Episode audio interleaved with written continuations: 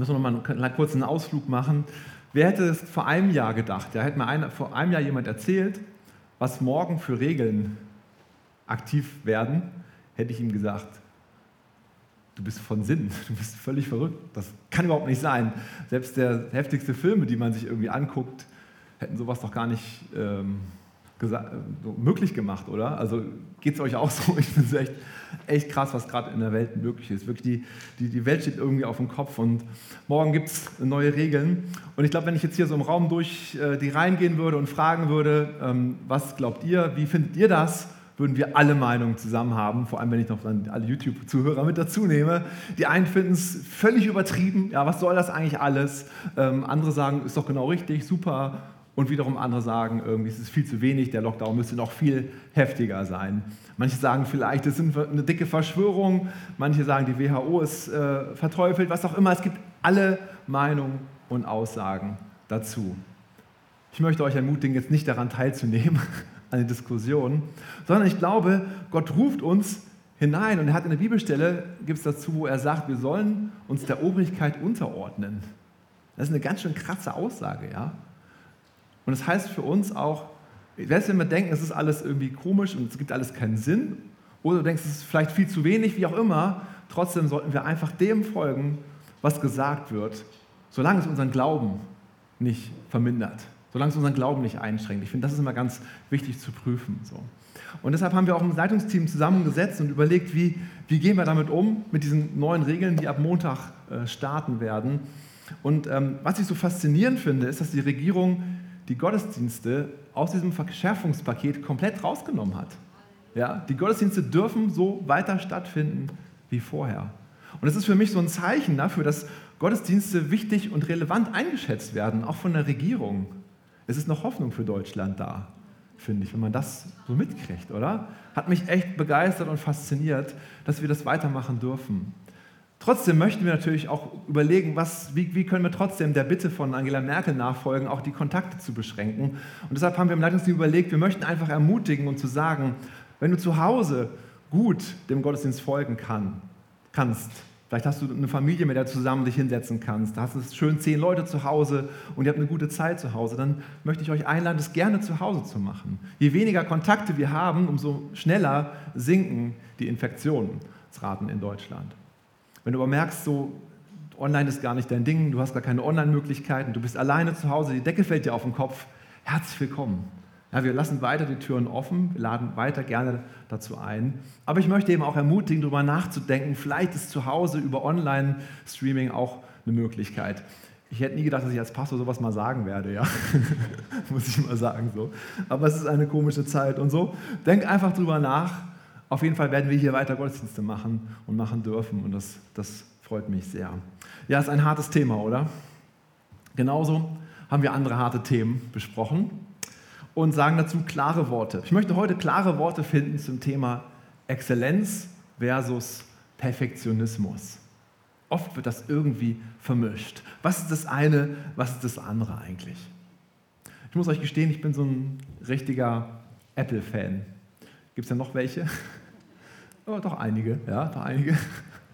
Ich finde, äh, die haben es irgendwie geschafft, so Produkte herzustellen, die wirklich exzellent sind. Und viele kaufen auch diese Produkte.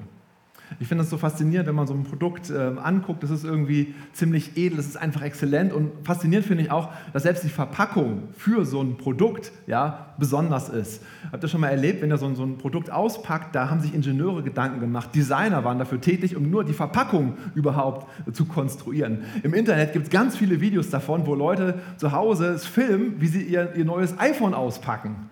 Und das stellen sie ins Internet und da gibt es sogar jetzt einen Namen für, das heißt Unboxing. Ja. Völlig verrückt, ja? Aber es sieht, wie wir irgendwie exzellente Produkte lieben.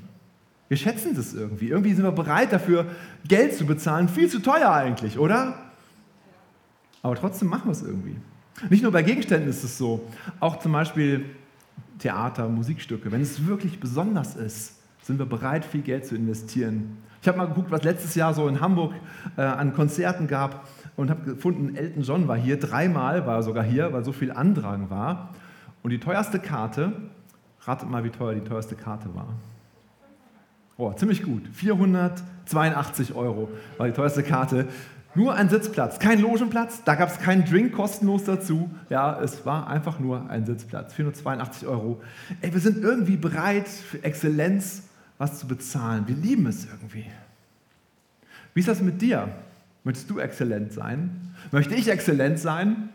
So ja, also ich möchte ja nichts irgendwie mittelmäßiges hier irgendwie ähm, abliefern. Ich möchte irgendwie, ich habe eine Freude an guter Qualität. Und ich möchte auch, dass die Predigt hier exzellent ist, dass unsere Gemeinde exzellent ist. Was wir machen, das soll exzellent sein. Aber ich merke auch, ich fühle mich nicht immer so exzellent in dem, was ich tue. Ja? Dann ist der Schreibtisch irgendwie voll und dann kommen noch mehr Mails rein und dann passiert das und hier und so. Und dann denke ich so, wie soll ich jetzt hier noch exzellent sein? Ich, Hauptsache, ich kriege es noch irgendwie so ein bisschen gebacken. Kennst du das? Vielleicht ist dein Chef auch so unterwegs. Er sagt immer nur, mehr Exzellenz, das muss besser werden. Das geht ja gar nicht so. Mach mal ein bisschen mehr und schneller und das dauert alles sowieso viel zu lange. Und dann gehst du nach Hause und dann ist deine Frau oder dein Mann, der dir sagt, was, was ist denn hier los? Dann kommen die Kinder, du möchtest natürlich das Beste geben für die Kinder und denkst, wie soll ich das alles hinkriegen? Und jetzt kommt noch Jens Martin hier von vorne und redet über Exzellenz. Oh Mann. Tja, wie sieht Exzellenz in der Bibel aus? Was sagt die Bibel dazu eigentlich? Das Wort finden wir in der Bibel nicht, es ist einfach viel zu neu, ähm, das Wort. Aber wir finden ziemlich viele Hinweise, die genau dieses Wort umschreiben. Gucken wir zum Beispiel mal Kolosser 3, Vers 23. Worin auch immer eure Arbeit besteht, tut sie mit ganzer Hingabe. Denn letztlich dient ihr nicht dem Menschen, sondern dem Herrn. Eine andere Übersetzung sagt, und alles, was ihr tut, tut es vom Herzen als für den Herrn und nicht für den Menschen. Alles. Was bedeutet hier alles? Ich habe mal im Griechischen nachgeguckt und da steht wirklich alles. Äh, man könnte es auch übersetzen als äh, jede Art. Also jede Art von Arbeit, alles, was wir irgendwie tun, sollen wir mit voller, ganzer Hingabe machen. Und dann setzt Paulus sogar noch einen, einen obendrauf und sagt, tut es für den Herrn. Also wenn ich Auto fahre, ja, heißt das, ich soll Exzellenz Auto fahren und ich soll so Auto fahren, als ob Jesus neben mir sitzt mit, mit und ich fahre ihn. Oder wie? Irgendwie schon. Ja? Ich habe extra keinen Fisch hinten drauf gemacht, weil ich denke, wenn die Leute mitkriegen, wie ich Auto fahre, dann bin ich da nicht so vorbildlich als Christ. Und jetzt sagt die Bibelstelle, ich soll so tun, als ob Jesus da neben mir sitzt, oder wie? Ja. Wir sollen alles exzellent machen, mit voller Hingabe.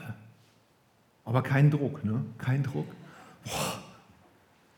Schauen wir weiter in die Bibel. 1. Chronik 25, das habe ich was gefunden, das ist faszinierend. Ja? Da wird uns ein Lobpreisteam vorgestellt. Drei Väter werden da gefragt, Asaf, Heman und Jedutun. Und sie haben ähm, ihre Söhne mit dazugenommen. Und dieses Lobpreisteam, das sollte eben eingesetzt werden, um dafür das ganze Volk Israel den Lobpreis sozusagen zu leiten. Wer hat dieses Lobpreisteam zusammengestellt? Irgendein Priester hat eine Aufgabe bekommen, hier, sortier mal, da macht er mal so ein Lobpreisteam. Nee, der König David selber hat die Leute bestimmt. Zusammen mit der Heeresleitung haben sie abgesprochen, wer soll in dieses Lobpreisteam hineingehen. Das waren dann 288 ähm, wahrscheinlich junge Männer, die dann da am Start waren.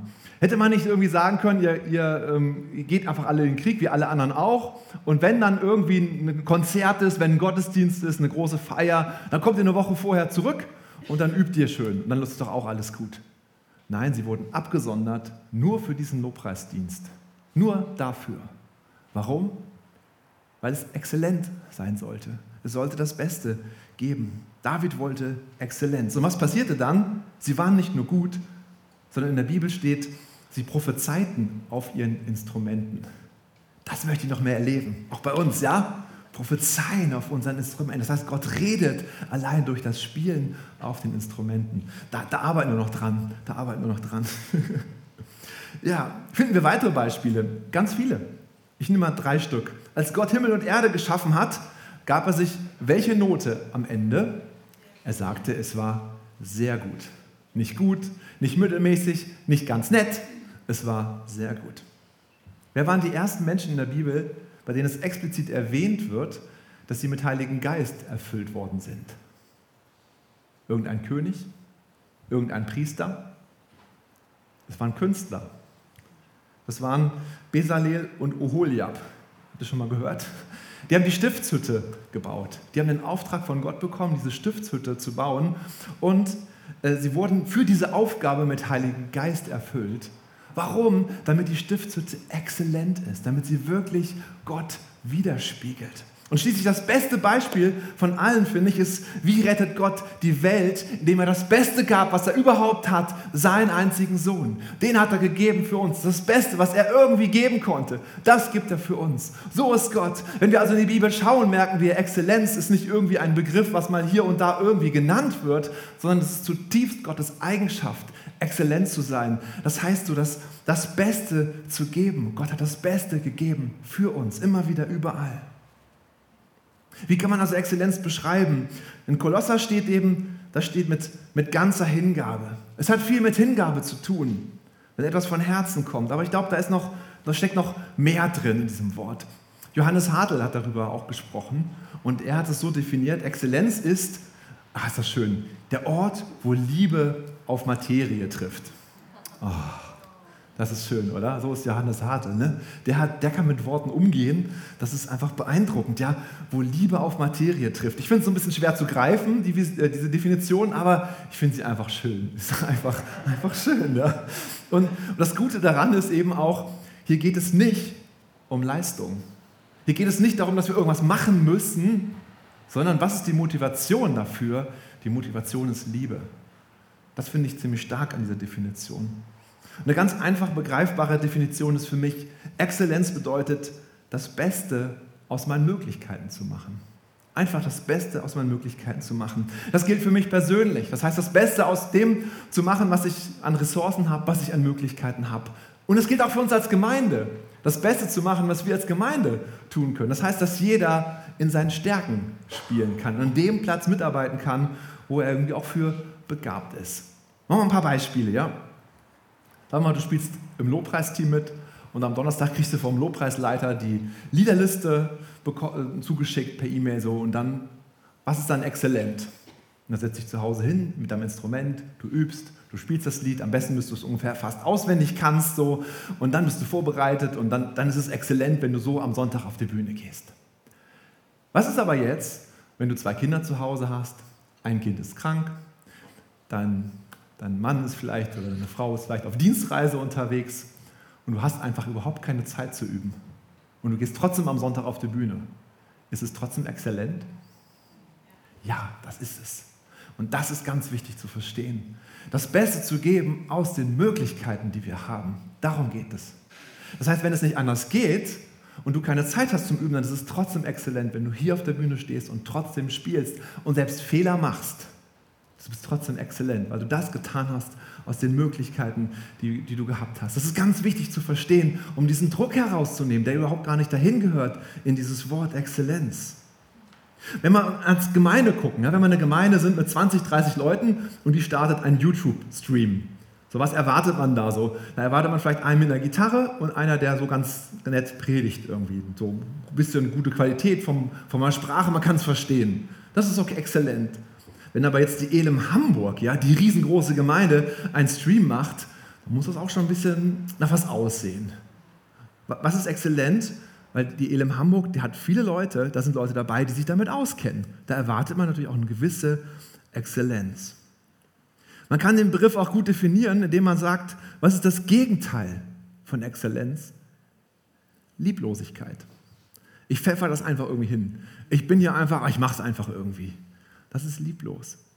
Ich habe mal einen Praktikanten gehabt vor, äh, vor einiger Zeit in der, in der Munzburg, verschiedene Praktikanten. Und bei einem habe ich gemerkt, ich habe dem so Aufgaben gegeben und er hat das immer nur irgendwie so hinge, hingepfeffert, teilweise gar nicht gemacht und so. Und dann habe ich gesagt, okay, lass uns mal sprechen. Was ist denn eigentlich los? So, wieso ähm, machst du das hier nur so ein bisschen? Ich dachte, ich denke, du kannst eigentlich das besser machen. So. Er meinte, ja, ich ich, ich habe noch eigentlich ein paar Wochen Zeit gehabt, bis ich die Ausbildung starte und deshalb dachte ich, ich kann da mir in der Elem mal ein bisschen reingucken. So.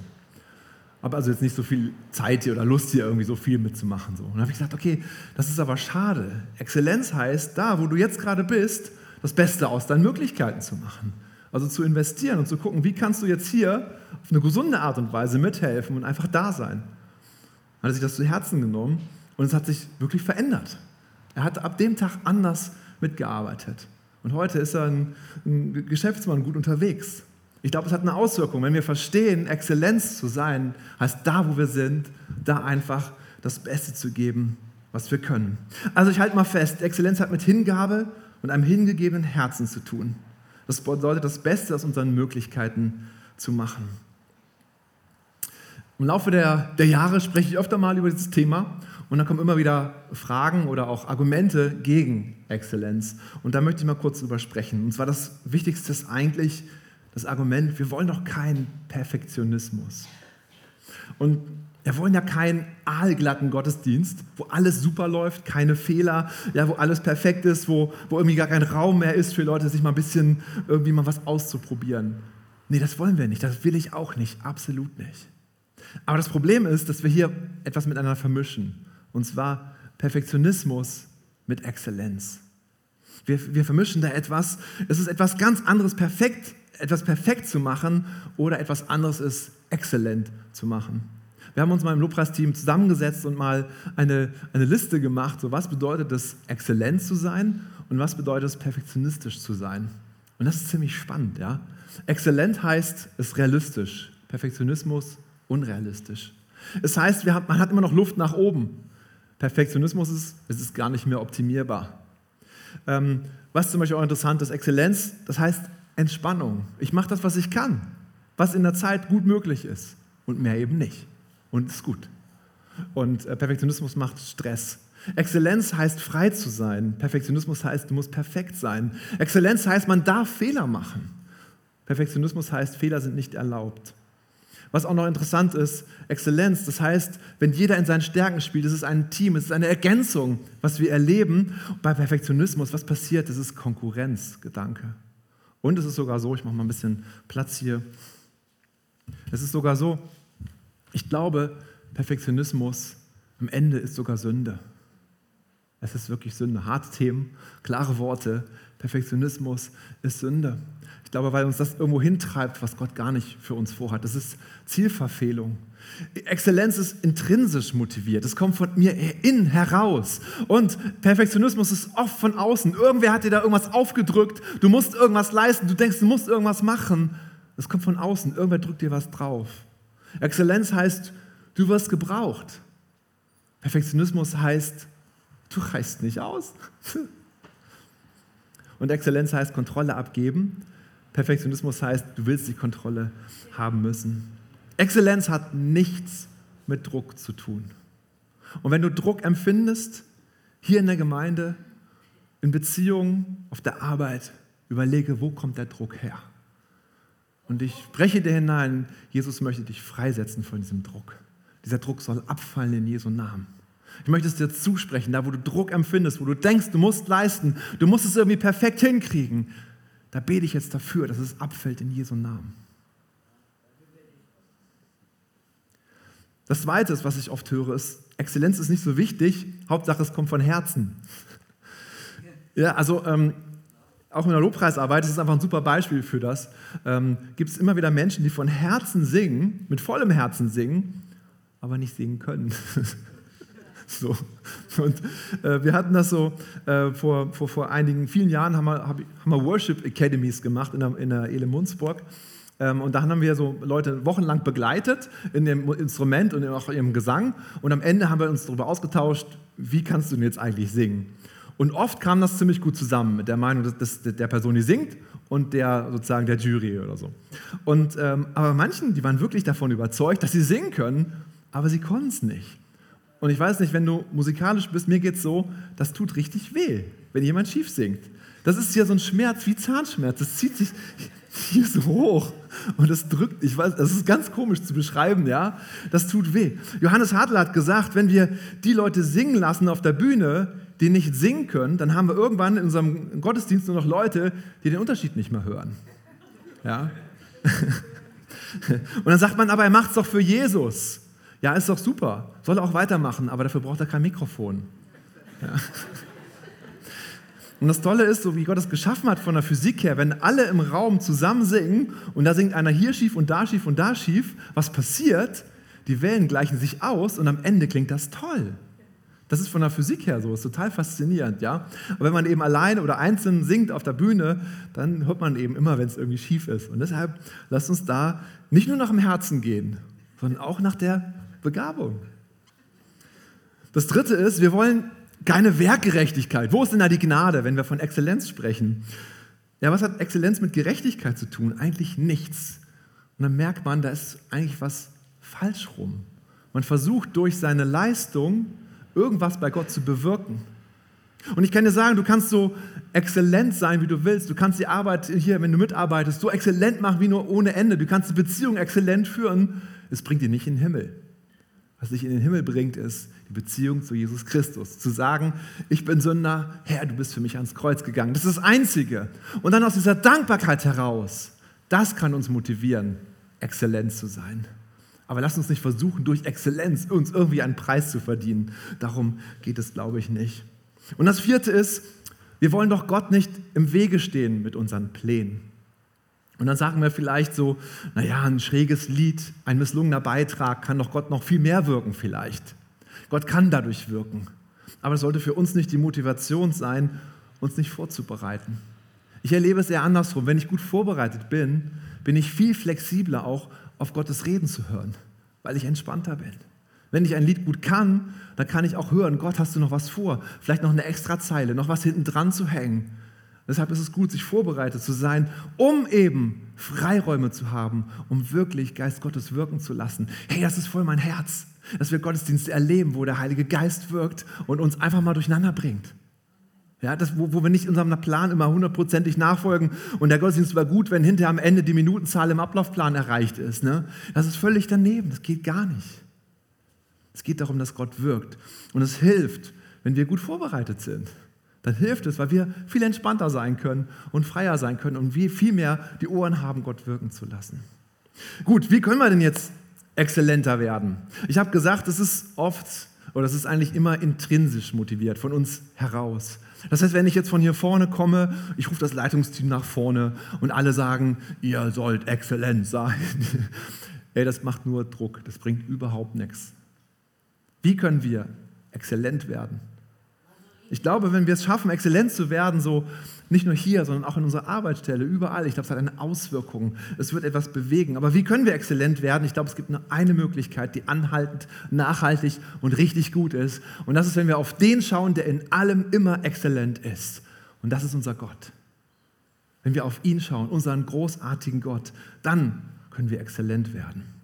Mich hat eine Bibelstelle dem Zusammenhang so, so tief beeindruckt. Es ist Moses, ist auf dem Berg und auf dem Berg Sinai und er war da ziemlich lange mit Gott am, am Sprechen und das Volk Israel fühlte sich irgendwie ohne Führer. Wo war Gott? Wo war Mose? Und dann kamen sie auf die Idee, da machen wir uns jetzt eben einen eigenen Gott. Und dann haben sie Aaron überzeugt, dass sie all ihren Schmuck zusammenpacken und dann haben sie so ein goldenes Kalb gebaut. Und dann kam Mose vom Berg runter. Ihr müsst euch die Situation vorstellen. Mose ist total erfüllt von Gottes Gegenwart. Ne? Der ist so begeistert von Gott. Wow, was für ein Gott und wie groß ist der und was der mir jetzt gegeben hat hier, mitgegeben hat fürs Volk. Wir gehen jetzt vorwärts, wir können ins verheißene Land.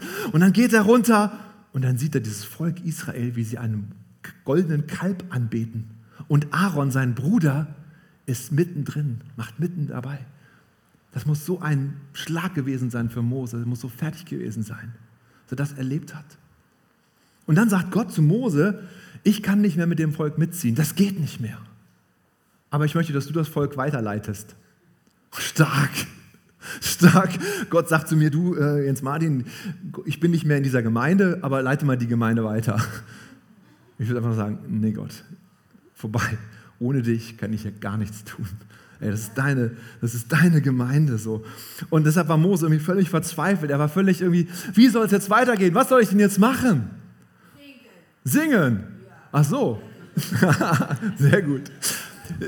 Nee, Mose hat was anderes gemacht. Er hat etwas gesagt. Er hat einen Satz gesagt. Und ich möchte, dass ihr diesen Satz mitnimmt, weil dieser Satz so unglaublich stark ist.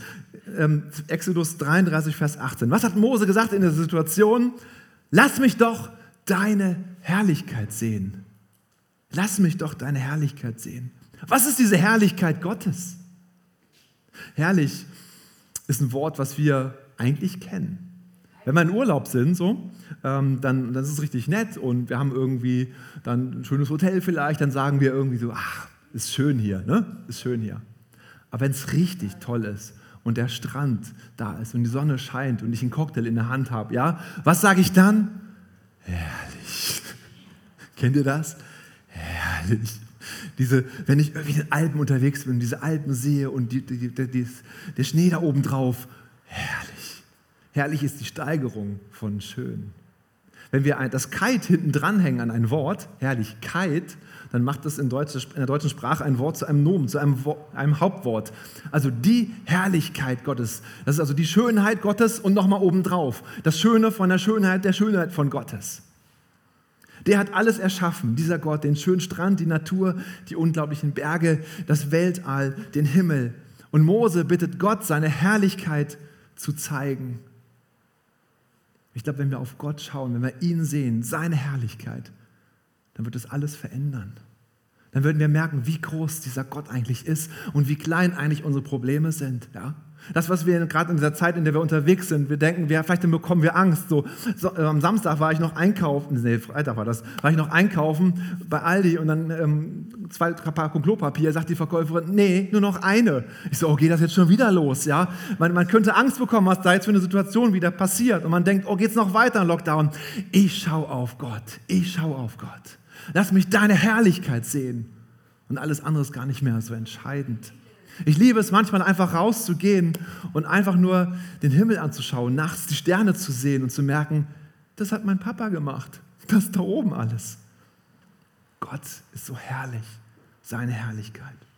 So, und wie reagiert jetzt Gott auf diese Bitte von Mose? Lass mich deine Herrlichkeit sehen. Was sagt Gott? Bist du verrückt? Das geht gar nicht. Ja? Wie willst du meine Herrlichkeit sehen? Nee, Gott antwortet und man sieht die Liebe von Gott für Mose und für uns Menschen. Er sagt, der Herr sprach in Exodus 33, Vers 19, ich will alle meine Güte vor dir, vor deinem Angesicht vorüberziehen lassen und will deinen Namen des Herrn vor dir ausrufen und wem ich gnädig bin, dem bin ich gnädig. Was ist die Güte?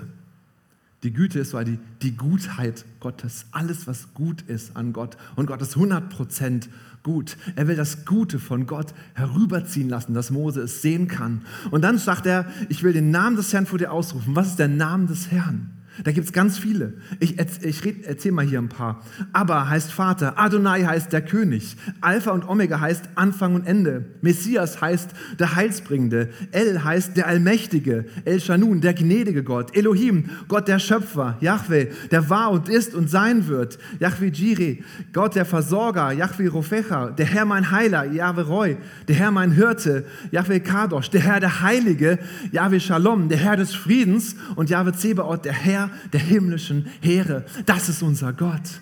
Und dann redet er von der Gnade und Gott hat uns die Gnade gegeben und die Gnade hat einen Namen und das ist Jesus Christus. Diese Herrlichkeit lässt er an Mose vorüberziehen und Mose denkt, wow, das will ich immer mehr wieder verstehen und begreifen. Diesen Gott haben wir. Wir haben es eben gehört. Er ist einfach nur herrlich, er ist großartig, ist das Beste, was wir überhaupt haben können. Und das ist es, auf ihn zu schauen Halleluja, genau. Exzellenz beschreibt nun diese Herrlichkeit Gottes. Exzellenz heißt so ein bisschen zu wiederzugeben, vielleicht von dem, wie Gott ist, das Beste zu geben. Wie können wir ein Stück weit das zurückgeben, wenn wir ein bisschen exzellent unterwegs sind, glaube ich. Und ich glaube, es ist nur wirklich eine nachhaltige Möglichkeit, wenn wir auf Gott schauen. Ich habe am Anfang von diesen drei Lobpreisleitern, mit diesen 288 jungen Männern erzählt, und dann kommen sie wieder vor in der Bibel. Und ich lese mal vor. Die haben ja einige Zeit später, das heißt, sie haben viel geübt, sie haben viel zusammen gespielt. 2. Korinther 5. Und als auch die Leviten, alle Sänger, Asaf, Heman und Jedutun, hier sind die drei wieder, und ihre Söhne und ihre Brüder, in weißes Lein gekleidet, da standen mit Zimmeln, Harfen und Lauten östlich vom Altar und bei ihnen 120 Priester, die auf die Trompete bliesen. Da war es, wie wenn die, welche die Trompete bliesen und sangen, nur eine Stimme hören ließen. Wann hört man nur eine Stimme?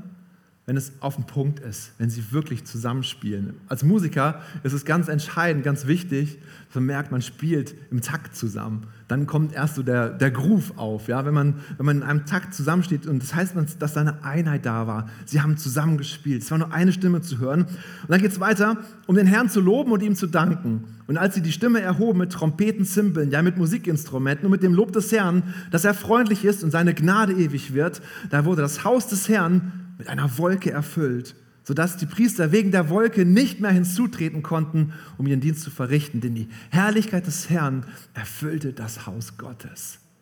Wow, wow, wow. Was ist da passiert? Was ist da passiert? Das ist so, oh, so bewegend. Ja, die Herrlichkeit Gottes hat den Raum so ausgefüllt, dass sie nicht mehr hinzutreten konnten. Das ist passiert, weil die Lobpreisband exzellent unterwegs war, weil sie in der, in der Einheit zusammenstanden, weil sie sich dafür abgesondert hatten und gesagt, das ist das. Wir wollen die Gott Herrlichkeit Gottes. Exzellenz hat also eine Wirkung. Es ruft etwas hervor, ein Staunen, eine Bewegung, eine, ein, ein Überwältigtsein von äh, etwas. Und es öffnet unser Herz wiederum für mehr Herrlichkeit Gottes, für die Begegnung mit Gottes Herrlichkeit. Und deshalb ist mir das Thema Exzellenz auch wichtig. Wenn wir exzellent sind in dem, was wir tun, merken die Menschen, die hierher kommen, die uns erleben, da ist was Besonderes dahinter. Das, was sie haben, das ist was Besonderes von dahinter. Da muss irgendwas Übernatürliches dahinter sein. Deshalb Kolosser 3, Vers 23, worin auch immer eure Arbeit besteht, tut sie mit ganzer Hingabe, denn letztlich dient ihr nicht den Menschen, sondern dem Herrn. Und dann steht da, ihr könnt sicher sein, dass ihr von ihm einen Lohn bekommt, das Erbe, das er im Himmel für euch bereithält. Darum dient ihm Christus, dem Herrn. Amen. Amen. Halleluja, Jesus. Danke, Jesus. Danke, Jesus. Danke, Jesus. Halleluja, Jesus. Halleluja, Jesus. Danke, Jesus.